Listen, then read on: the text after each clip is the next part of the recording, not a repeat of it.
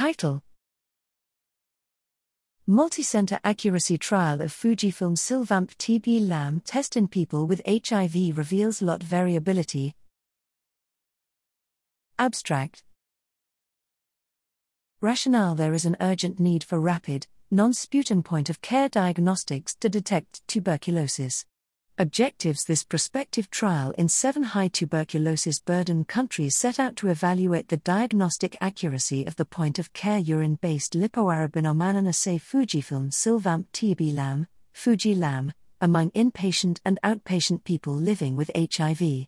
Methods Diagnostic performance of Fuji LAM at point of care was assessed among adult people with HIV against a mycobacterial reference standard, sputum culture, blood culture, and Xpert Ultra from urine and sputum at enrollment, and additional sputum culture less than or equal to 7 days from enrollment, an extended mycobacterial reference standard including available non study test results, and a composite reference standard including clinical evaluation.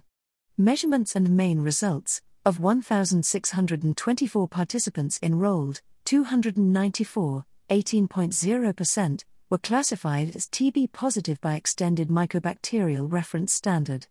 Median age was 40 years, median CD4 cell count was 372 cells slash all. 52% were female and 78% were taking antiretroviral therapy at enrollment. Overall Fujilam sensitivity was 54.8%, 95% C, 49.1 to 60.4, and overall specificity was 85.1%, 83.1 to 86.9, against the extended mycobacterial reference standard.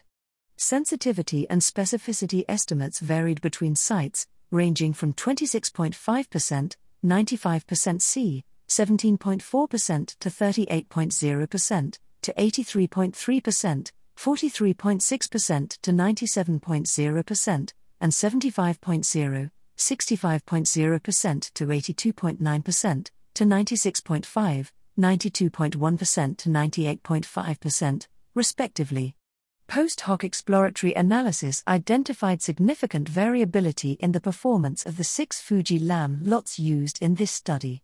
Conclusions Lot variability limited interpretation of Fuji LAM test performance. Although the results with the current version of Fuji LAM are too variable for clinical decision making, the lipoarabinomannan biomarker still holds promise for tuberculosis diagnostics.